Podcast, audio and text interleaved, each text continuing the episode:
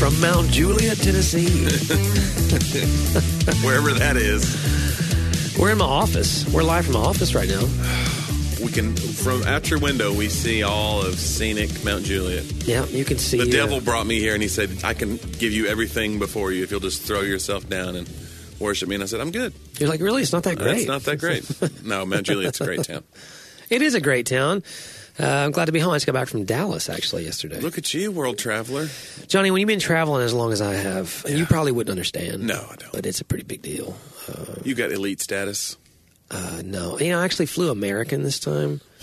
Yeah, with my with so pastor and a couple of us went down for the, some like intensives at Watermark Church conferences doing young adults, and then I did community. But I always fly Southwest. Like I rarely fly Yeah. unless it's international. Some people hate Southwest because they don't like the whole cattle car Yeah. lineup. it is They a little. want a seat number. it is a little Lord of the Flies. Like Yeah. so, we always do this thing where we. Uh, I will pay now if, if me and Sadie and Laura are flying. I will pay for early bird check in for one of us. Because with Sadie, she's going to be able to go with us usually. Now, sometimes now she's old enough they'll stop you. But it really is like the whole check in thing. If you miss it, like for some reason you weren't paying Yeah. attention and you miss it by five minutes and you're in like C twenty seven Yeah. and you're trying to get three seats together. No. So it is. It's a little extra stressful. Well, that's what they say when you're boarding. They go, if you have a C boarding pass, that C stands for center seat. yes, it does. You're going to get a middle Oh seat. yeah. And I did I did like the idea as we were boarding. It was a lot less stressful for that. Like, Yeah. you know what doesn't really matter when I get on. And there's a boarding group still, but you know what? My seat is saved. Actually, one of our uh, one of our, our a young lady named Maggie who was with us. She had booked her flight separately than the rest of us. There's three of us, and Yeah. she was in the back of the plane. And so last night I was like, "Hey, I'll be happy to go let you hang out," because she had to fly by herself in the back the last time. So I ended up going totally introvert in the back of the plane by myself with my computer for two hours, and it was. And I love being with people, Johnny. Yeah. I love it. Sometimes it's okay to recharge. They were making fun of me though because they know I'm that way. They're like, "Oh Yeah. yeah, sure, you really hate being back there by yourself with your computer and your headphones and disconnected from society." What if you didn't have the computer? What would you have? Uh, Remember when we had to just stare at the back of the seat in front of us and just be like, well, this is miserable. I want to be bored again. Really? Like, like I, I told Laura. So here's you'll appreciate this. When we're so we're at 18 years of marriage now. At 20, mark my words, world. I'm going. I'm going to the airwaves to say this, Johnny. Okay. God willing, if I still have a job, okay, and that my boss will let me do it. Yeah. And I told him already. I was like, I want this written into a contract or something, you oh, know. All right. But anyway, so but I'm the executive pastor, so I guess I have to write that contract. You have to write the Yeah, contract. there you go. But I, at 20 years of marriage, want to take a 20 day trip with my wife. At 25 years of marriage, I'm taking a 25 day, and at 30, I'm taking a 30, all the way up. Because Wow. Our society, we don't do that anymore. I know that's if I can afford it, obviously. If you live to be 90, it's like, I think they might just be missing. You don't even. How long do you wait before you report it? That's bad. Yeah, like, but I just like I think I read the Bible and where Paul was like, and you know what? We just stayed here for the winter in, in the Book of Acts. You're like, you know what? I want to winter somewhere. I want to go winter. It's as a verb, Yeah. you know. And just be like, you know, and Laura was like, oh my gosh, I think I'd get bored. I was like, exactly. Like, I want to wake up one day and be like, you know what? I'm bored. When's the last time that happened?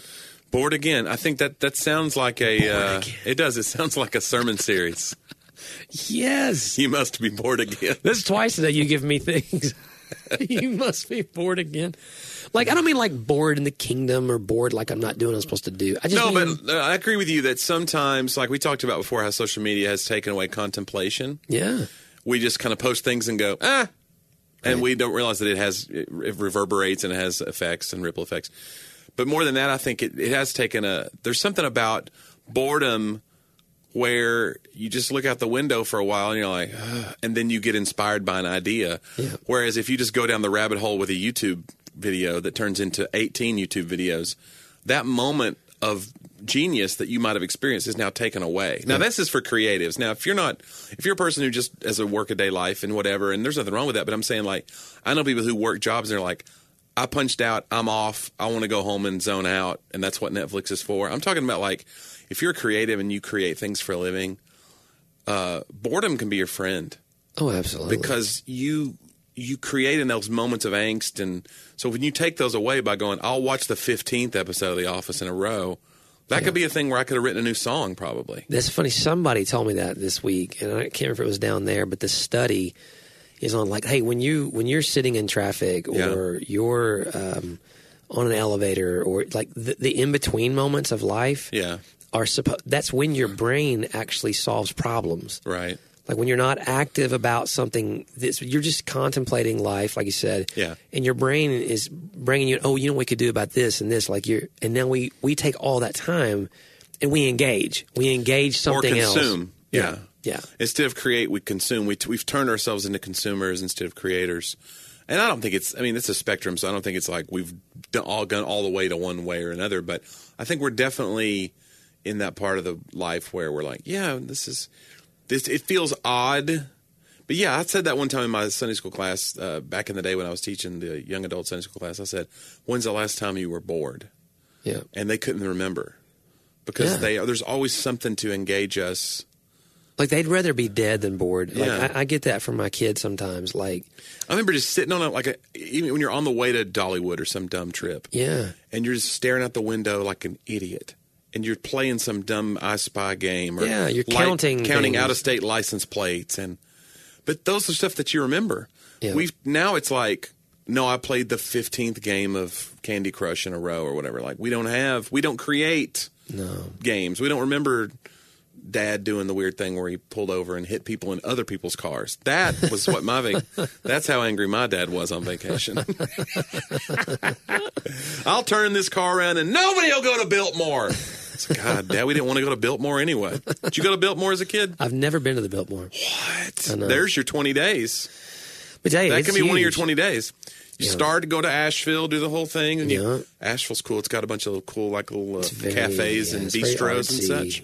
Yeah, That my, needs to be day two of your 20 days. my brother-in-law Greg is in Asheville all the time. Yeah. and so yeah, it's very uh, it's very hipster. Do we still is hipster officially? Have we passed it now? Probably because we just say everything hipster, meaning like something I don't like. Like a true hipster is listening right now is like rolling their eyes, like how dare you? Yeah. Like you know, I mean, Right. It, it, it's we've taken away the power of the word because it doesn't mean what it probably started out meaning. I don't know. do you think it's because like? But do you think that we ever get to call something hipster at our age because we're not hipster? Like we just sound like old men shouting at the clouds. right? Hey, you dang aluminum foil! Oh, you know, I don't know Yeah. why he's mad about aluminum foil. Why foil. would you? I think he's wearing aluminum foil. He's, these hipsters with their aluminum foil and their saran wrap and such. In my day, we just let food rot and we liked it. Yeah, rotten food is delicious. It is good and good for you. No, I, I, I, um, I want to take, and I understand I'm not entitled to that trip. I understand that's a big statement I'm making. It's almost like a, that's a sabbatical type length of time. but you know, here's the deal, though. I'm not. Do you believe I'm not in sabbaticals? I'm not a, I do believe in sabbaticals.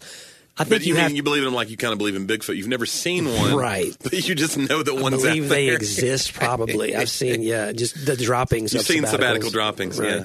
no, you, you know the deal is. I I am not in. I think there has to be a certain level of success generally in your life for a sabbatical to work. Like yeah, that is a very, very like Yeah. uh, first world thing to be like. I just need some me time. right. Like I my, feel stifled. Anybody else? it always helps me to think of my counterpart in Africa. I always think about that. Like Yeah. somewhere in Africa today, some dude is pastoring, like, and he's under threat of occupation.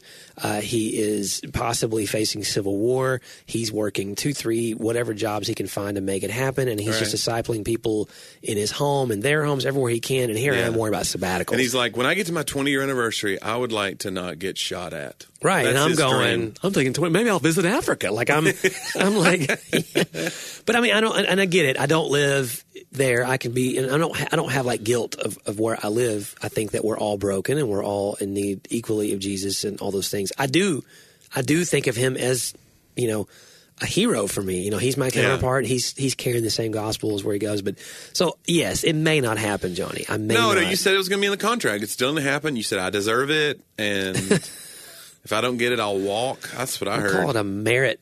Uh, let's put the word merit in there somewhere. I've started doing this thing with my wife at home where I'll like if there's something I don't want to do or we're like trying to argue about who you know.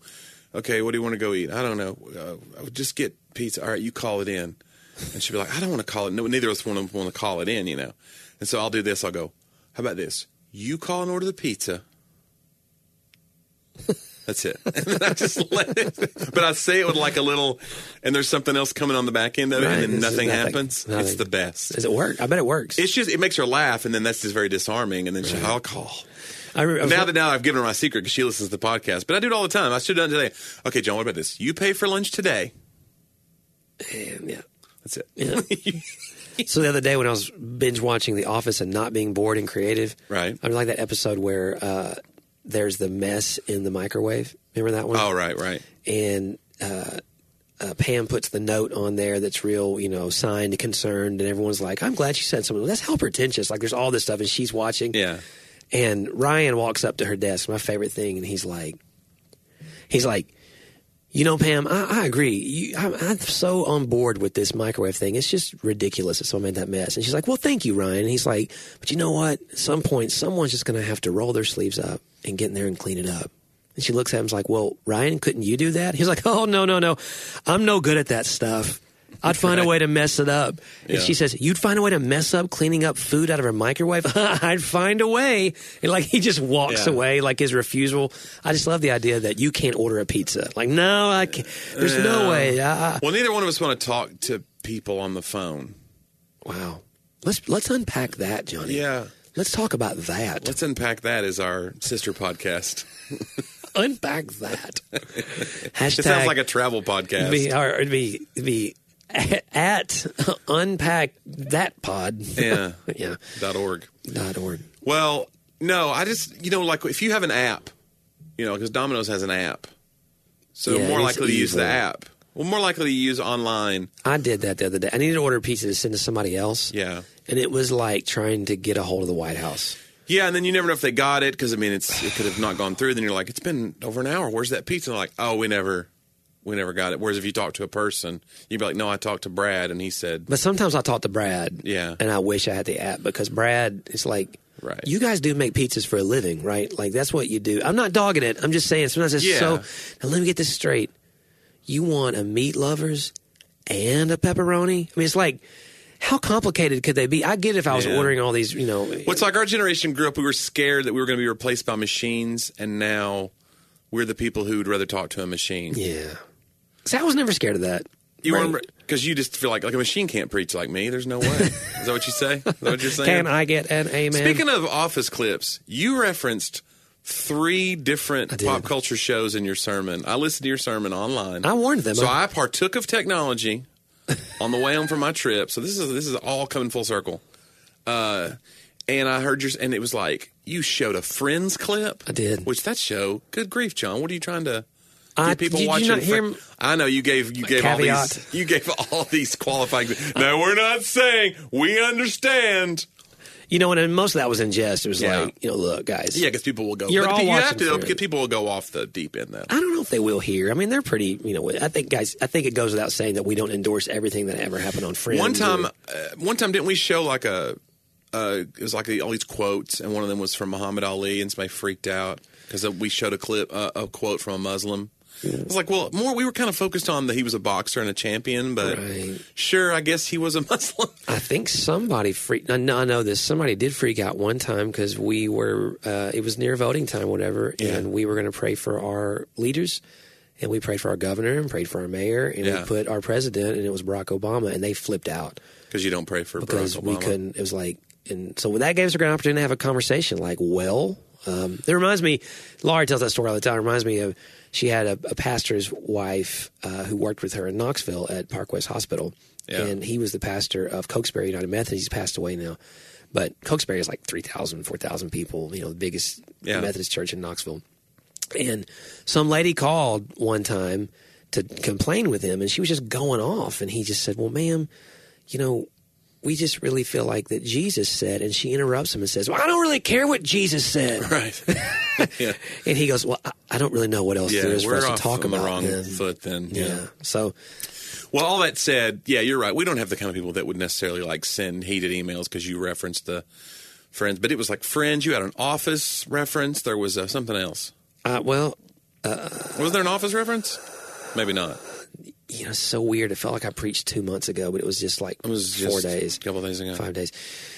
let's see. I opened with friends, the Joey and the Porsche. You showed that clip, showed but I didn't clip. see it on the live stream. You Yeah. did not, it did not show. so great. But I Uh, knew what was happening because I've seen that episode a hundred times. Yeah, and then I, oh, I talked about um, um, Man in the High Castle, Okay, which I, that was lost on me. But you, we had talked about it before, so I knew the show. knew and I laid premise. out enough of the premise, I think, to get it if you didn't see it.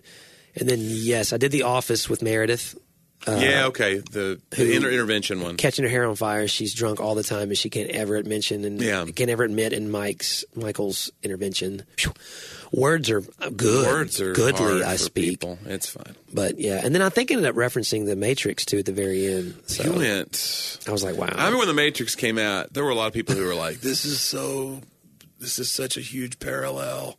I was like, "Yeah, except for the Uzis and the black trench coats. like we're the good guys. We go shoot everybody that doesn't believe in God." It's like I don't know like if in the Bible. I don't know if it's an exact parallel. but there are things about like being whether you're awake or not. Yeah, I believe that. So okay, I'm going to dive down this hole. red pill. Serious, literally the red Yeah, pill. literally. I I remember our pastor used to say seemingly and literally. Seemingly, literally. It was like, is it? Is it? Which one? That's not. I don't know. Yeah. But um, Remember, he couldn't say cell phone; he'd say cell phone. foam. I don't know why he put an M on the I don't know. And he couldn't would. say intercom. He said intercon. intercon. He'd he'd flip those Yeah. up. So we I used don't. to. You can have a cell phone or intercon. I, tell don't call him on a.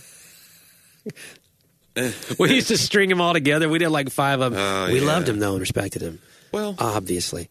But he was, you know, he was okay. Those were listen, Johnny. It was a part of our. It was it a part was of our journey, part of our journey, and that's where I met you. it was. Yeah. And who knows Do where our lives would be? do you do you remember that? Do have our listeners ever heard that story? Uh, yeah, I Probably think we told it one We day about the tell it. horrible song I wrote. Oh yeah. Yeah, I sang it that morning, and you walked up. Did and we you're ever do that one? You're like, bro, that band? song sucked. No, I never would have said that. it was like your opening line. You should have if you would have loved me well. I remember it had a. It had a. it had the drop. It had the drop. Moses, my servant, is dead. I was writing scripture songs, Johnny. Yeah. So I'm taking it very Moses. My, I did tell the church the other day. Was that last week? God, I can't remember because I preached two weeks in a row, so it's hard to remember. That I was telling them that when I was young Yeah. and my whole Christianity Yeah. was really revolving around whatever struggle I was in. Yeah. instead of revolving around the message of Jesus' redemption for me. And so, like, before I was married, I struggled with lust, and we struggled so much and had all these issues, and I was trying to enter ministry. And you remember, I was a mess, just a mess all the time. Right. Making mistakes all the time, couldn't overcome, just like, just, just like grasping, trying to make it to the wedding day kind of thing. I mean, it was hard. It was a really, really difficult time, and I, that's why I feel for my friends who are single, uh, for now over the years as a youth pastor, a young adults pastor, you did too. Those things like Yeah. that is it's just easy to forget how difficult that was. And so, but my whole life then as a as a as a creative, what did I write about? Like I wrote a song one time. I told the church this. I wrote a song one time, and the title was "What a Wretched Man I Am." Yeah, I remember that. which is a scripture. Right. You know, that's like I don't know why that we didn't get picked up by a record label. Like this was all such uplifting music. I mean, it was real. It was very much lamentations. You know, and there's a place for that. But all I could write was lamentations about how awful I was, and God must be like just enduring me Yeah. because I'm obviously such a wretched sinner, which is so true. But I didn't have any joy in the message because I didn't understand, you know, fully, you know, forgiveness and things. So anyway, it just yes, Moses, my servant, was dead. dead. Man. Was um, so Joshua, raise up your weary head. it rhymes, bro. Which is more of a paraphrase. The first part is straight scripture. Right. Second part Right, I may have taken from the message translation. Right, it was me and Eugene Peterson wrote that together. and, uh, no, uh, but you walked up. I don't. Did I walk up then? I think the first right week- after the yeah. Yeah, you were there visiting because the youth pastor was uh, coming back to faith. Yeah, he was an old an old friend. Yeah. Yep. And and we just started talking and hit it off. I remember like because we're both just kind of real straight shooters. And Yeah. We're both like not afraid of feelings and all those things. You know, sorry dudes out there if like you don't want to talk about things. That's why we have a podcast where we talk about things. Like we're just not. So it's not always good, We unpack. but we unpack things. Yeah, we lean into things. And That's so one of our segments. Let's unpack that. let's unpack that. its own theme song. And so you walked up, we talked for a minute, and I just I just remember you said you were like asking me I was in college, this is what I'm doing. right. And then uh and then you said, we just kind of started sharing our dreams and everything. And you were like, "You want to tell me what you want to tell me what you said?"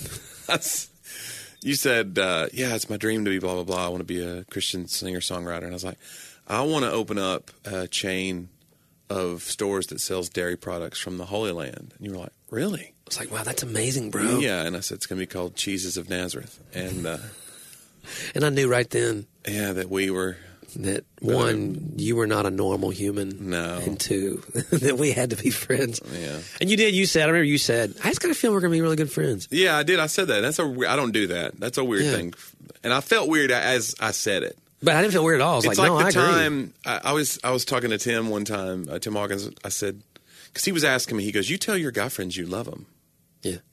and I said, "Yeah."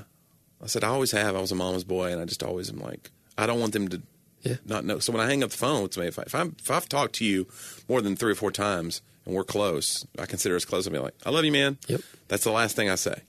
And uh, he's like, I think that's really interesting. And I said, "You don't?" He goes, "Yeah, I do." And he, he goes, "How long, how deep into relationship before you go from handshake to hug?" We were talking about the, like the whole parameters. And I said, "I remember the first time I hugged you." And he goes, "Really?" I go, "Do you not remember?" And he, he didn't remember it, but it was on stage. Oh, So wow. I, the first weekend we went out on tour together, is like an audition weekend. So I'm out on tour.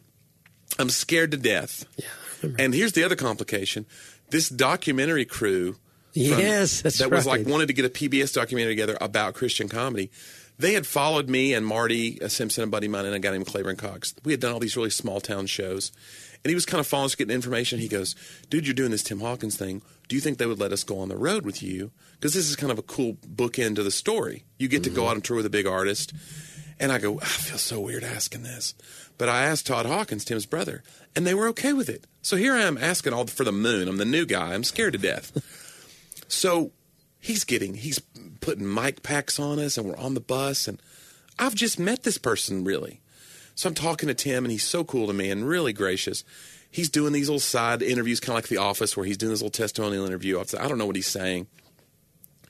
But the shows are going good. But one of the things we did in the show was Tim was doing this bit at the time where he did one liners. He called it the tweet song. And I was doing a thing where I do one liners. I call it the joke medley. We didn't know about each other's bit. It's just one of those things where it happens. right. It was like his peanut butter, your jelly. Right. So when I found out he was doing that, I was mortified. I was like, well, he's not going to want me to do Like that. his mayonnaise, your pickles. Yeah, because I was like, well, if you have something similar and a comedian's way bigger than you, like I had an idea one time to do pyros in my show because every comedian wants to be a rock star and every rock star wants to be a comedian. Right. So I think I said I think it'd be so much easier because there's things in a rock show where it lets the audience know it's time to get excited, and one of those is pyros. But I can't use pyros, and so my my dream was to do an outdoor show and like tell one-liners, and then pyros go off. and then I saw Kevin Hart do a special, and he used pyros Wow. and it broke my heart because I was like, nobody's going to understand Right, that I thought it you first. They're going to think I stole to- it from Kevin Hart. So that's what I thought was going to happen with Tim. I was like, he's going to do this one liner thing. I can't do mine. He, I got on the bus. He goes, I think we got some stuff that you did that we could do together. I knew right away. I was like, this dude's different. He just doesn't. He just wants a good show. Yeah. So we started doing the one liner thing together. So the third night we're in Atlanta, uh, this big church there, probably fifteen hundred people. He brings me up the middle. I do my one liner thing to close. He lets me have the last joke, which is a joke I do now in my show. Well, I don't know if I, I don't do it as much anymore, but it was it's my big hit joke. It's uh, my dad was a conjoined, Conjoined twin, twin. so now we refer uh, we used to refer to his brother as my uncle on my father's side. Boom. Then I go, oh, it's okay. They're surgically separated. Now he's my uncle once removed. Big huge. Well, I get a standing ovation in the middle of the show. John, Tim goes Johnny W, and I'm supposed to leave, and he does like another 40 minutes of comedy to close the show. Well, they all stood up, and it took my breath away. I was like, oh my gosh, because this was like I was tense because I was like, I need to impress this person mm-hmm. and this group of people. And that probably just impressed him. If you're Well. I don't know. I, I thought, well, if, if this doesn't do it, nothing will. Right. And I was just, I mean, I was probably doing 30 or 40 shows a year at that point, just trying to do what I could. So I kind of thought, did my life just change? I didn't know. And I think I, so I put my guitar down and I kind of reached over. Tim had his hand out to like shake my hand to walk off stage, and I just hugged him. and he, I could hear him going, okay. You know, I just remember it. and I told Tim that and he It's laughed. okay, buddy. It's like this. And I, as me as when I hugged him, I was like, this is probably too soon for this. like, it's You said that to him when you- I just, I thought, yeah, I Oh, told, him, that. thought- I told him after the fact, it's probably too soon for this. It was like he was handing you an award. You Yeah, know, I just want to thank I just, yeah, exactly. It was too. Yeah. was too- but I was just. That was a big moment, I was in my emotions. I love that about you, man. Absolutely. You hugged me. The, we hugged the first time that Did we, we? ever met. Yeah. I'm a hugger. Yeah, and probably said, and I was raised the same way. We say "I love you." I mean, especially it, as as you know those who are believers and things like absolutely. I mean, Yeah, I just don't like. I mean, again, there's things I do leave unsaid, and obviously, when you're sometimes it's the people you're closest to, like your wife. You just go, "Well, look, I said I do. Right. I told her I loved her. If anything changes, I'll let her know." You kind of get that. You fall into that mindset if you're not careful. Yeah. And I don't want to be that guy either. But so it's like, I don't. These people that go, "Oh, you got to live each day like it's your." That's a little bit too Right. far. Because then it's like, what do you just wake up every day sobbing and making funeral arrangements? no, you don't live each Right. day like it's your last. right? But I think there is something to the point of like we don't know, and like if a tragedy happens, that's when we all it super heightens your emotions because you're like that person had no idea that that was their last day, and I don't want to, I don't want John to die with or me to die without John knowing how I felt. About it. So I am kind of that guy. I, I'm I take things to I overcoach things. Yeah. I overanalyze things. That's part of my job, and it's it's it can be crippling if you're not careful. But one thing it's given me, I do think that I'm a sensitive person in a good way.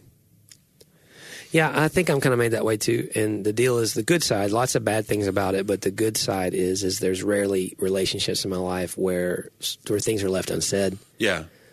Like I, you almost know, almost me and my friends, we always know where we stand with things. And when I can't resolve it, is Yeah. when I'm really like completely tortured. Like that, that is almost unbearable for me. If there's something we can't say because Yeah. we don't have the bridge of communication to do so right now, or whatever, there's an awkward situation. Like that is what sends me in a spiral. I can't handle it. Yeah, I think I'm I'm self aware. What I do on stage, like when I meet comedians who are not self aware, Yeah. like they think they killed and you saw them just bomb. Yeah. I'm like, how do you ever expect to be a comedian? You don't even know why they're laughing. Right, or- you want to make observations about culture, and you can't make observations about yourself. Yeah, and Right. I'm fascinated by that because really, like most comedians that are good or even just okay, they're painfully self aware. Yeah. So, uh, in that extra weird, you can feel the hairs on your arms stand up when you know this side of the room likes that chunk of stuff you just did. So I'm going to stay over here.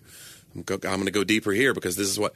And so that you cultivate that and you whittle that into a, a person to a stage persona, and that's what it's built on. It's built on I know what they think about me, Yeah. and I'm going from that perspective. If you don't even know that, you're really kind of hopeless. If you're just like, well, I think of myself because I you see guys. This is a good example. Netflix has all these specials. I mean, there's so many comedy specials now. It's like the second golden age of comedy.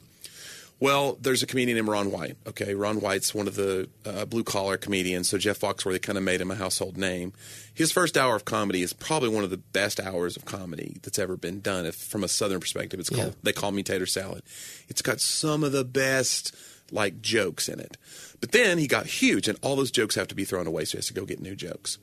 Well, he's kind of famous for having purchased material Purchase material from whom? from other comedians. Okay, you can do so that. So he has writers. A lot of comedians have writers, but Sure. he's like pretty famous for it, and, and he just lets it whatever. Now he has jokes that he writes, but one of the things I think's happened to him over the years, and again, I'm not hating on anybody, but he's older and he's kind of overweight. He has a lot of jokes that are kind of like over the top, like about his relationships and just like cra- like crazy dirty stuff. Yeah. and it's like. He, it's like I feel like he's lost self awareness because nobody you're painting pictures in your audience's mind of an old overweight dude. You know what I'm saying? It's like, Yeah. and I, so I'm painfully the other way. I'm like, I want to make sure that my audience feels the same way about me that I feel about myself. So I'm more likely to be way more self deprecating, more, and I, I think to sometimes to a fault, I'm too careful in some ways. Yeah. Uh, and you take less chances, but I just, I think I have a general idea of what I am perceived as, and I write from that perspective. I'm curious. I'm curious if you think you could write for someone else. I know you've helped a lot. I've of helped people, punch up some things, but I mean, I really wonder, like, like for example, I mean, would you, could, could could you feel like if they put you on Jimmy Fallon's team, that you needed to come up with five jokes a week for him to pick from uh, among the team? That how would you feel if you were writing for him, understanding his delivery, understanding those kinds of things? Do you feel like you could do it? Yeah, there's a couple of jokes I've written where I was like, "That's a Seth Meyers Weekend Update joke." Uh, one of those was, um, and I used to do it this way. I don't do it that way anymore. But how I wrote it originally was, um, a study just came out that says um, there's an there's an ingredient in McRib sandwiches that is also used to make exercise mats. When asked to comment, people who eat McRib said, "What is an an exercise, exercise mat?" mat? Yeah. So that's a very Seth Meyers delivery of a joke that I do in my show, and it's longer and it's more Johnny in its delivery, and it's a big hit in my show. But if I was going to do it on Weekend Update, it would be very succinct and it would be very Seth Meyers Yeah. delivery. And same with Fallon. Fallon's more generic in his delivery. He has a style, but yeah, I mean, there's a guy who wrote for him for years when he was in New York before they moved, or before, when, they, when he was on the late night with Jimmy Fallon before it moved to Tonight Show. When he was doing the 1230 spot, it's a guy named Anthony Jeselnik, who's a very like shock kind of comic and very misdirection and kind of a mean spirited delivery. And he's known for that of just being pushing every envelope Um, and he and I found out he wrote for Fallon. He wrote for Fallon for like three years, and he would write seventy five jokes a day, and then Fallon would choose like four for the monologue, and then he would take the other seventy and go do open mics with him and see if they fit in his act. Wow. So that's kind of how they do it. I mean, If I'm if I know that, I mean I don't know one hundred percent because I've never been in those writing rooms, but that's how I would do it. I'd be like, here's the news of the day, and I'll write my take on it. And then some of them will fit and some of them won't. And the ones that didn't, I would just go down the road and I would go, those are mine now. Yeah. you know. Yeah, it's fascinating. I've been thinking about because I, I mean, my world of being a, both a, a collaborator, um, which by the way, I'm not losing that. But I got to tell you a funny story. Yeah. So you know, Andrew loves to put "er" on the end of "er" words. Oh, yeah, And so yeah. like it's never like it's a it's a I don't know I don't- it's a.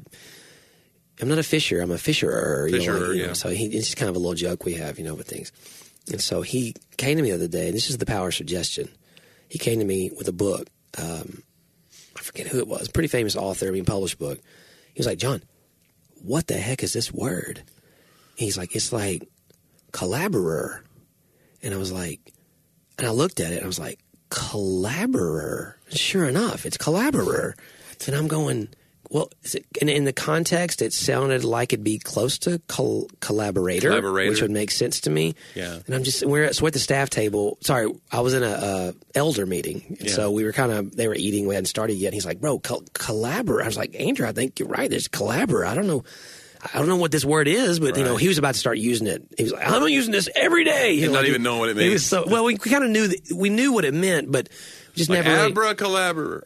like how how it got how it snuck in there, Yeah. and we had never seen it. And so Hubert, one of the elders at the end of the table, goes, "Do you guys mean co-laborer?" well, you need a hyphen in there, right? Well, I think the hyphen's optional depending on the editor and and the style of the publisher. And so, uh, co-laborer. Yeah, it was literally co-laborer. So, anywho, but co-laborer is a very Christianese. Like that's not a thing that you would just see. right, it's scriptural. Oh, you're my co-laborer at the office building. That's a very yeah. But at, in, at anywho, I'm unequally yoked with accounting over here. This is no good. Oh my gosh, I got a Co-laborer. That's funny. It's so funny. So, but I, as a collaborator, I can't even say it now. as a collaborative writer, A collaboradoodle. I think what I do.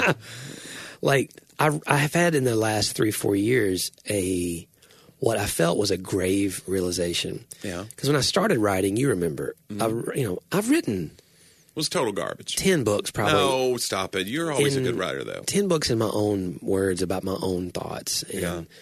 Things that are I think that there's a lot of good stuff and then you deal with the whole well, there's no platform so you know blah blah blah, blah you know go through that. And then I begin to agree with that. Well yeah I don't know why anybody would want like there's a humility as I grow older like well yeah why the heck would anybody want to listen to me? Like that's more how I feel now than I used to. Like this is great stuff. I can't believe no one wants to hear it. Now I'm like I'm shocked that anybody reads anything or listens to the podcast or whatever. And that's Yeah. it, it I can go too far, but that's a better feeling. I think it's healthier. But the the grave realization was is that I the hardest voice for me to write in, and I write for people. Yeah. The hardest voice for me to write in is my own, Yeah. and and I'm really unpacking. Like I, I'm trying to I'm trying to figure out what, what why is that. And I was actually running today because I'm I'm I'm kind of toying with writing some things right now. I'm writing some samples for some ideas I have that are mine. You know. Yeah. And I got a children's book that hopefully is going to hopefully get picked up soon. I can't wait to tell you guys about it. And then I got that comedy. The you guys can go to Amazon by the way, already and pre-order it. So Oh, the really? Ultimate The- Guide for the avid indoorsman. Beautiful. Ultimate Guide, Avid Indoorsman. Uh, it's got a real cool retro cover. You should go check it out. And uh, it was going to release in January, but it, they do have it now on Amazon and other Sweet. places. So, but that's not really like that's almost that's a satire. So it's very me writing very formally, saying stupid things. Yeah. So it's not like it's my you know go to message or whatever. It's just fun. But books that I want to write, trying to discover that, I I had this realization today that like God, I don't. I was talking to to Jesus about it. To be honest, I was like, you know, I don't really, I don't really trust my voice, and the main reason is I trust my voice to write. But the hard part for me as a speaker and a writer, and, and I know I'm being vulnerable here to the point that people could just grill me over this. Yeah. So, because there's a lot of jokes made about this sometimes with me, and I and rightly so. My problem is, is I have too much I want to say, Yeah. and I don't know. I really I don't know sometimes which one needs to rise to the top and which one doesn't, and all those things. And so as a as a younger, I remember my first agent. He I was so excited.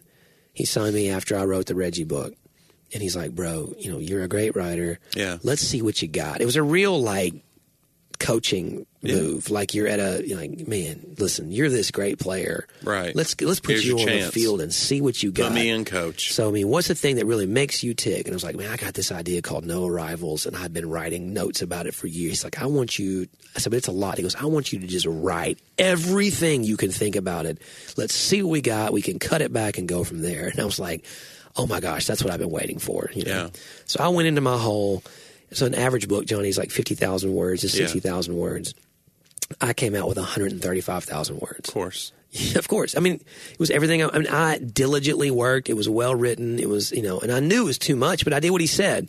I'm going to bring it to you. Now you're my partner. You're my col- my collaborator. Collaborator. And you're going to help me figure out what because I wanted that someone to tell me what works and what doesn't. I just that's what I wanted. Help me, you know. Mm-hmm. And instead, he took it. I remember I printed it. I printed it and met Yeah. met with him in Green Hills at a Panera. Yeah. It was like this huge moment. I can't imagine. I'm, I'm looking back now. I'm almost like teary eyed about it. Like as this writer, it was like this was my shot. Right. And I finally had the agent. We had a contract, the whole deal.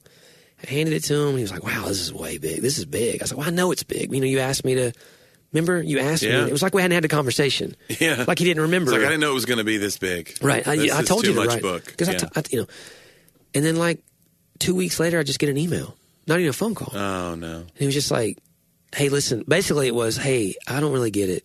Oh, So sorry." And that was it. Like that was the cancellation of our contract. Like that was over. And it was like a dude. It was a shot. It was like It's a a literal Dear John letter. it it was a kick to the groin. Like it wasn't even like a Yeah. kick to the stomach. It was like a kick to the groin. So Jon Acuff did uh, Zanies. Right? I heard about that. He did an hour of stand up comedy. Yeah. It was actually pretty great. He did good. and I was there. I got to hang out in the green room and chat with him. We had dinner after. He's such a sweet guy. That's great. I really like John.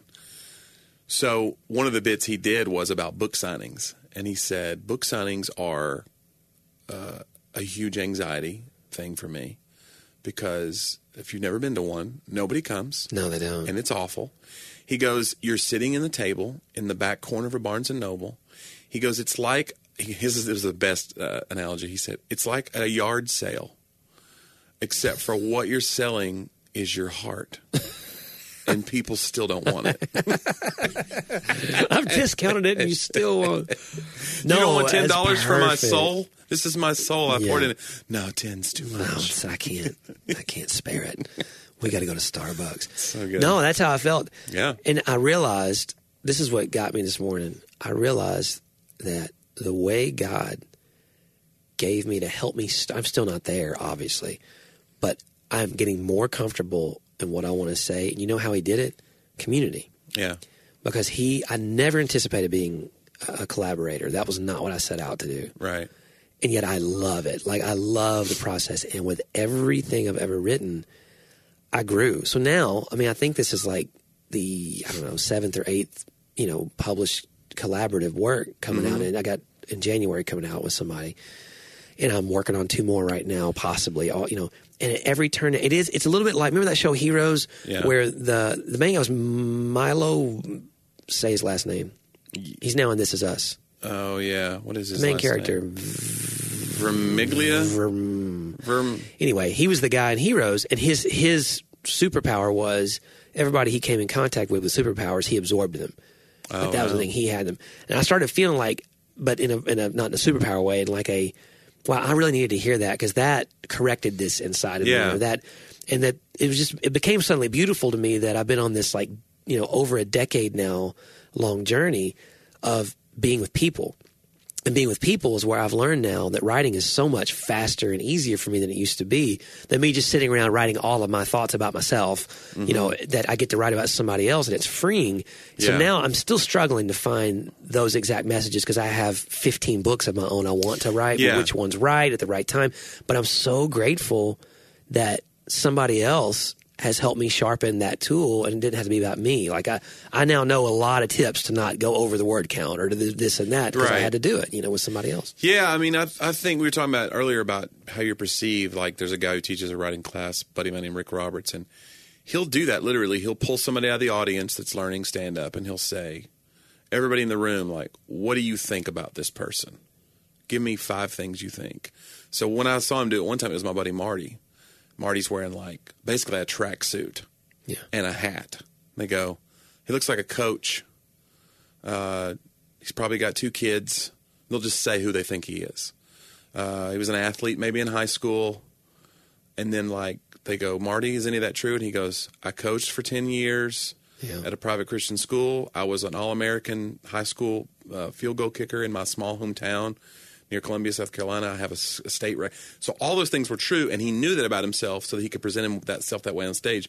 Whereas, like I said about Ron White, he was presenting himself as this ladies' man when he's this schlub Yeah. you know and it just doesn't it, it didn't ring true to me now he's famous enough to get over it and people he has his audience Right. now so he but i'm saying if i start out that way and you can confuse your audience too sometimes you're like you'll talk about if you have old jokes from when you were single and then you get into these jokes about being married people are like wait a minute Well, it's it's, it's dissonance Mm-hmm. with your message. Yeah, because you don't know, you're not true. It's fascinating that people could pick it out just by appearance, but no, you're, you're well exactly it's lenny right. bruce said that the famous comedian he said individually people are idiots but together they're a genius so in other words they're going to discern Mm-hmm. things about you now i've had bad crowds so it's not always true but i've had crowds that you know you you just sense that they're thinking as one that's really what laughter is Yeah. it's like this big amen we're all in agreement that's why it's so powerful because you know Right. That's why you don't do comedy shows to one person because there's no way in isolation that that can be yeah effective. it's not it doesn't work I think anything in life is effective in isolation. But to your point about voice, now the the the crux that I'm in is I have things I want to say, and and I also am trying to give a gift to these people Right. of laughter, and I'm giving them the opportunity to forget about their problems for a few minutes. So I live in that balance because there's some comedians that are just like, look, I'm just going to say what I'm going to say, and this is my therapy up there, and so that's one extreme. The other extreme is like, I'm going to change everything about myself to please these people right. and I'll water down everything I want to say. Disingenuous now. Yeah. So I live in the balance of those two things. I did a show. Uh, uh, it was a uh, volunteer. It was a crisis pregnancy center rather, and it was in Indiana. And I get there and I'm setting up, and I really believe in what they're doing, and I want to help. And the first time they've ever had comedy, and they're trying to raise money. And they're nervous about me. I'm nervous about them. It's a banquet. They're all going to eat. Then they're talking loudly. I'm just very nervous. So while I'm setting up, the lady walks in. I didn't tell you this part. She goes, "Well, I'm just so glad you're here. I just want to let you know we had a tragedy in the community today, or this week." I said, "No." She said, "The "One town over, the this dad killed his two school age children and then mm. killed himself, and it was out of the blue." And there was like a custody dispute that nobody at the school knew about, evidently, and it was a big nightmare. And so she she literally says, "The funeral was today." A lot of people who are coming to this event tonight will still be wearing their same clothes. They're coming straight from the oh funeral. my goodness. And I'm like, oh, and I started going through my set, and I have to do an hour for these people, and it's already like this thing that I'm brought in because, I mean, this there's this dark cloud that hangs over an event like that, which is abortion, and hmm. the, the, it's such a polarizing issue, and now you try to add comedy to add levity to that and raise money. And now you add this to it. Now it's just death in your face. It's so, and so I was in the, I had like an hour to prepare, and I'm I'm praying. I'm like God, and I, that's when I had to go I had to go through my set list and be like, this is going to trigger somebody. I have jokes about death. I have jokes about mm-hmm. because I joke about things that are scary because that I think that that takes their power away. But in a situation like this where I literally know a guy's pulled out a gun and killed his family, like there's just jokes I'm they're not going to be on the table for me. They're not gonna and I have to be okay. Yeah. It's not even about like, well, that won't get laughs and these people are too uptight. It's like I will hurt people, Right. and I'm not there to hurt people yeah. And just so that I can have artistic integrity or whatever you call it. That's so dumb. So I did. I totally homogenized my set, and it was great. It went fine, and the event was great. And I'm so glad I did it. I'm glad she gave me that information Yeah. instead of being like, "He'll be fine." Man, and that's and that's crazy because again, it goes back to it. I think so many people, and and, and or comedy or writing or whatever is just a great, I, I think, metaphor for what it is for all of us. We really are struggling to know ourselves. Yeah. struggling to know who we are. And the the temptation, and I think even what the world would say if, with every Instagram meme or whatever, is that you know you need to you need to then know yourself more by looking inside, mm-hmm. spending you know being truer to yourself and all of those things. And, and there's some helpful things there, but the truth is, and I think the biblical way that's been there the whole time that we don't want to call it that, but it really is is you actually discover your truest self when you are with people. I mean that life is supposed to not be so internal because Yeah. you're focusing. It's a little bit like putting a you know putting the sunlight by a magnifying glass. It's too much. It's going to burn you. Like there's Yeah. too. There, you really want to shine the light on yourself. You're going to find a whole lot of stuff that you're not capable to handle in and of yourself. It's designed that way. I mean, Right. and so we want to deny that there's anything wrong. We deny the sinfulness of man, or we deny our own issues, or the fact that I, you know, live in anger or lust, or live in bitterness, or envy, or greed, or, or covetousness of all the things around me, or comparison, or you know, I want to deny all that because if I really take it and look inside, it'll it'll kill me. It, it, it'll magnify to the point. But the truth is, when I turn outward and allow people to see instead of you know instead of that magnification of, of just that one problem in me Yeah. there's so much like you said there's so much safety that's found not in hiding in people but in, in being real and, and being open and allowing myself to be known by people and then i discover all the things i was trying to find myself by just looking inward anyway it's just it, it, it is it really is like a um, a, a counterintuitive because I think most things that are spiritual that are true are they they by definition should be counterintuitive to what you consider to be natural. Yeah. If you have a, I mean, they shouldn't be so. We we can go so far with that into mysticism and oh, it's so weird. It must be God. No, sometimes you're just being Right. weird. Right, right. Because a lot of things should feel familiar to you because God made you this way.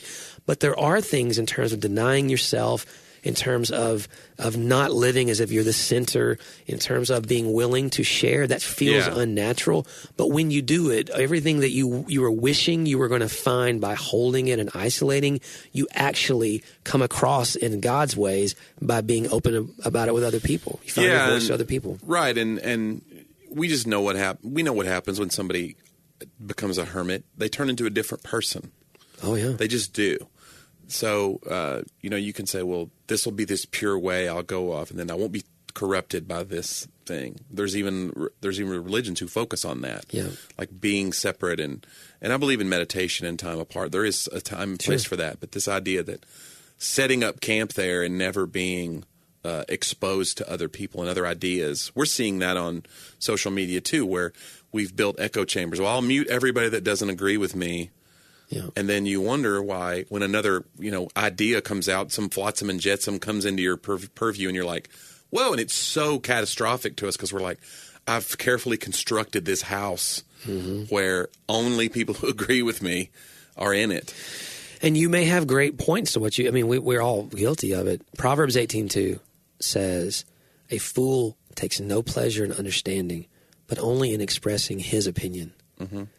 I mean, and and so and, and we can either, if we're so greatly offended that Proverbs would dare call us a fool, then we probably have to talk about that. You know, Yeah. but the the truth is, if I really care, because Proverbs calls us all fools. Proverbs is not a book where the fool is the guy who always does this, and the wise. What it is is is in each case scenario of Proverbs, you get the choice. yeah To you might be a fool in this one, and you might be a wise man in this one, or a wise woman in this one. But if you take away that sting and of that indictment and humble yourself to say, here's the real question on all matters. Am I really trying to understand? And the only way to understand is to listen and to be involved in conversations with other people that may be uncomfortable, that they might be wrong about. They might be wrong about. But if you don't, if you really want to be a man of understanding, in fact, um, oh, I mean, there was another proverb that I was I was reading today about basically within a man there's these there's these depths of what he's really feeling, but a man of understanding helps draw it out. Mm-hmm. A man of understanding helps draw. I'm looking for that scripture. I thought I had it written here somewhere. Like wisdom in in those conversations draws out the thing that you can't put your finger on, Yeah. and so maybe it, it might change your conclusions. But do you want to have a conclusion just so you can have one, or would you rather have the one that's right? so Hey, you can have your conclusions, but I'd rather have my collaborator. we're going to be collaborators to That's a sermon series. Collaborators and conclusions. Good luck saying it. You must be bored again. That's coming. That's, That's that so needs. great, man. We need boredom. That's the that's the that's the children. That's the I'm going home and I'm going to sit and stare at the wall. I'm do it, so inspired. You're going to be so creative. But I, I will. say I have a plasma screen hanging on that wall. But and I'm going to turn it on. well, that's my thing. When I'm bored and I want to go be creative, I have to turn my technology to capture it, or I won't remember it. So then it's Ah, like it's this it's this weird cycle. Like I'm so glad I'm away from Well, this. then you have a great idea. Like I can't wait to share this idea. I, I hate that about myself. I, I finally just made peace with it. Like I used to think there's a lot of you go to these conferences. Are like, listen, if if you're you need to have separate quiet time with God. Yeah. That does not lead to you preaching sermons. Some of you are only, and after a while, I was like, that, that is true and good. Yeah. But I finally just kind of felt in my heart, like, you know what? It, it even says this in in in. Oh, I don't remember where it is in the Bible. I'm sorry. You can judge me if you want to. Oh my gosh. But it basically says what I'm gonna what I whisper to you Mm-hmm. in secret. I want you to proclaim from the rooftops. That's in the Apocrypha. So- that is not. It's actually in No, I know. It's But this wisp, like there may be a time it's okay. I've just made peace with it. Like some things are my own. Yeah. But I'm just a man who's gonna probably talk about what God's speaking to me, and that's you know that I think that's good. right. If you know, yeah, that makes sense. Sure. Yeah. And I bring it before you. You're helping me find my voice, and we're in community. You sharpen it and tell me it's wrong, and I go back and I tell I Jesus said, you should have kept that as a whisper. that wasn't God. that wasn't Jesus. That was wrong. hey, listen, uh, I want to let you know, Johnny, that there is, uh, besides the fact we're going to get beaten by Kentucky probably on Saturday, and we're not talking a lot about it today. We have no time, right at time. Okay. But there is a Tennessee basketball game on Friday night on the SEC Network Plus, which is the on the online network. Yeah. And so, dude, they're fun. They're number six in the nation. I know. I'm excited. Did you- I saw the hype video. Did you see, oh, the hype video with the piano. I sent that to you. good. You did. You didn't respond. I thought I did. Maybe I, know. didn't. I it's thought very I good. thought it would like really. It's really good. I, I'm not generally like okay, hype videos, whatever. But if ever there was a time for a hype video, we're sixth in the nation. Let's do it. Let's hype video it up. They're just so likable. They're just good. They're just they're just fun dudes, and they're they're there's a lot of cool things happening there. So, uh, but they're gonna play. I don't know. It's a Cupcake, Louisiana, or somebody. But but it'll be fun. So, and we're getting tickets and going to take Sadie to a UT volleyball game. What? Yeah, I think around Thanksgiving time. Go take her because she started volleyball back. It's now I don't know. You know, we have a we're now playing volleyball year round basically. So Volleyball. Christmas Because league, it's UT. It's you know. vol. I think it is. Yeah, the, They yeah, put an emphasis on the vol. yeah. They probably there's something there. That's a that's easy Yeah, branding. That's a layup. I mean, That's- what, no. what would be the volleyball equivalent? It's a spike. That's a that's a bump or a No, bump is like a well, yeah, it should be easy if it's a layup. it's a spike. It's a easy- Spike's not easy. Well, it's it's like it's the kill shot. It's the point. Yeah, but a layup's not a kill shot. Johnny, you don't understand. I'm so glad that we brought this here to the airwaves to talk about. John, guys, Johnny doesn't understand words. I don't know. Both those sports have nets, but I don't. I They think do. that's where they. you were over there thinking you were pulling a Michael Scott right then. Something about jello. no, I wasn't trying to. It's Pudding. fine. It's okay. Yeah. J- Marty's always he's always like, man, you come up with all these names. He's trying to get me to n- come up with names for his fantasy teams because you come up with a clever name. Yeah. Like if you have a player on your team, Yeah. like uh, like my brother has an NBA one, and it just says B ball. Like he just calls himself because B he's B he's Benjamin B ball. Yeah. And I'm just like, that's really dumb. Who have you got? And he says he's got LeBron. I go, dude, you dropped LeBron on me. There you go. That's your team name. yeah. So Marty's always like, you need to come up with more names because he changes his team name like every other week to be clever, and Wow. But I'm But he needs you to I'm be his writer. He needs me. Well, he comes up with some. They're Okay. they're not bad, but You think he'll listen to this? No. no, He's not going to do it. he doesn't care. No. So we can say whatever we want. Yeah. So what'd you come up with? Nothing. I don't. I don't do fantasy sports, but I did come up with you drop LeBron on me, which I think is great. And the Lakers are winning, so that's I thought they were losing. they were losing, but now they're winning. Well, well how many, They're games? almost- It's like 197 five- games or they're whatever. just so- they're around 500 now, so I think we found our. It was a good game last night against Minnesota. I stayed up late because it's a West Right, Coast West team. Coast it's game. brutal. Yeah. And my buddy had tickets, floor seats. oh. Like he had the weird, like you go in the thing after the luxury box, and he had the. It was a cool, like a laminated pass. And I'm like, are you kidding me? Wow. I told you I went to Monday Night Football in Dallas this week. Titans, Dallas. But you had like nosebleed stand up. Well, they were stand up, but the stadium's made for stand up. I know. That's the deal. It was very, very strange. So if you don't. Jerry World is something else, man. It really is. I will say that they had to hire so many people to tell you where not to stand. Yeah. There's not like we're going to sell twenty thousand extra tickets, and we're going to hire fifteen thousand people to tell the other twenty thousand where not to stand. Not to stand. Like it was unbelievable where you couldn't stand. Because you're blocking somebody else, right. maybe. Yeah. And so there's like this railing. If you get to it, you can see everything. And so we thought, well, at halftime, people go to the bathroom. Nope. Like you guard that railing like fierce, grim death. Like you do not let it go because you won't get it back. So, Right. but Andrew found a way to like kind of oh no, he's good at that stuff. position himself in there, pivot a little bit, and people over time moved, and then eventually he let me come up there and watch. Mm-hmm. When he's little, he probably thought he was a little kid. They're like, oh, this guy. poor kid lost his hair and grew a gray beard. Yeah, it's just sad. What is that condition called? Collaborator. He's got that Benjamin Buttons disease. We had a great. That's a great game. Titans I won, know, and uh, people were ready to And- burn the stadium down. They're yeah, so tired Cowboys fans are just Yeah. really frustrated group. They're very passionate fans, and they're very frustrated with the state of affairs of the last 15 years. And now the Titans are riding a wave, and now we're going to run headlong into the Patriots this We're not right away. We lost three in a row and then beat. No, the, but I'm saying we're like maybe we're good, and now we're going to play the Patriots and be like, no, we're it's going to be bad. It's going to be bad. We're gonna we're we're right where we were. I think I don't know. It, we'll be like on the edge, Yeah. either one game out of the playoffs or a wild card team. Like that'll be where we are. So That's all we can ask for, John. Hmm. That's I mean, it's professional football anyway. it's hard. Hey man, uh, it's been great hanging out today, and uh, we can get to talk about your foot. But We'll uh, get to it. It's fine. It's going to be all better next week, so Yeah, that's it's fun. yeah. I'm You not- did give me I'm a feel- great sermon illustration about your foot today. So Oh, right, with the thing because I was trying to put on a regular shoe today, but it's not really time for a regular shoe, so I was still limping. But I thought the shoe made me limp, but it and it does because the way it's shaped. But then you said, "Yeah, but it limps. You limp in a way that you can still heal. yeah, you put the right shoe on here. You might be limping, but you're limping in a way that you can heal, as opposed not to the doing old shoe. damage." Yeah, That's kind of how community is, Johnny. It's like it a- may look funny to you. Yeah. you're going to still limp because you're broken, but you're you- limping in a way where you can still. when you're off by yourself, you're wearing an old shoe. Mm. you're hanging it over the power Put on the the your feet's going to be shod with the gospel of peace over here, and it's it's going to make you walk gangly, but You sound like uh, the guy from Meet Meet the Parents. What's Oh. his name? Uh, uh, shoot, what's the Meet the Parents? Come on. what? Robert De Niro? No, the main actor. Oh, I Ben Stiller. Thank you, Ben Stiller. Yeah. It was a real Ben Stiller accent you gave right there. Well, anyway, so yeah, so um, my feet are still shod with this weird soft Shod. shoe boot thing, and it's ridiculous looking. I did a show in it, and now I have to do another show. Ah, So you I have to walk great. through uh, Philadelphia Airport. Do you have any tomorrow. toe jokes?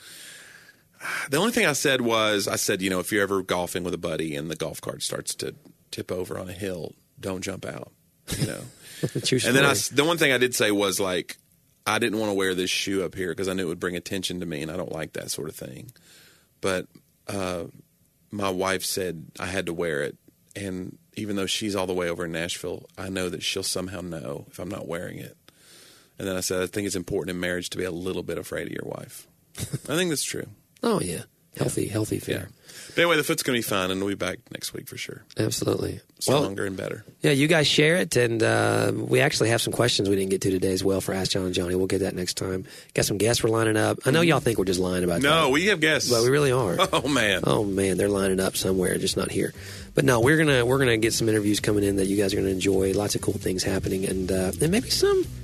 Mean, we have changed and put some new segments in, new artwork, new things, but there's also some other. We just keep thinking of, of more to add to it. So be sure to uh, let your friends know about it, especially if you uh, took something away that was helpful, might be helpful for them as well. Yeah. And uh, you can follow Johnny on uh, Twitter. Johnny K O N N I E underscore W. Yeah, yeah. Or you can follow me at John underscore Driver, and uh, we'd uh, love to hear from you and hear what you want us to talk about. And, uh, and we'll try to talk about it soon here on. Talk about that.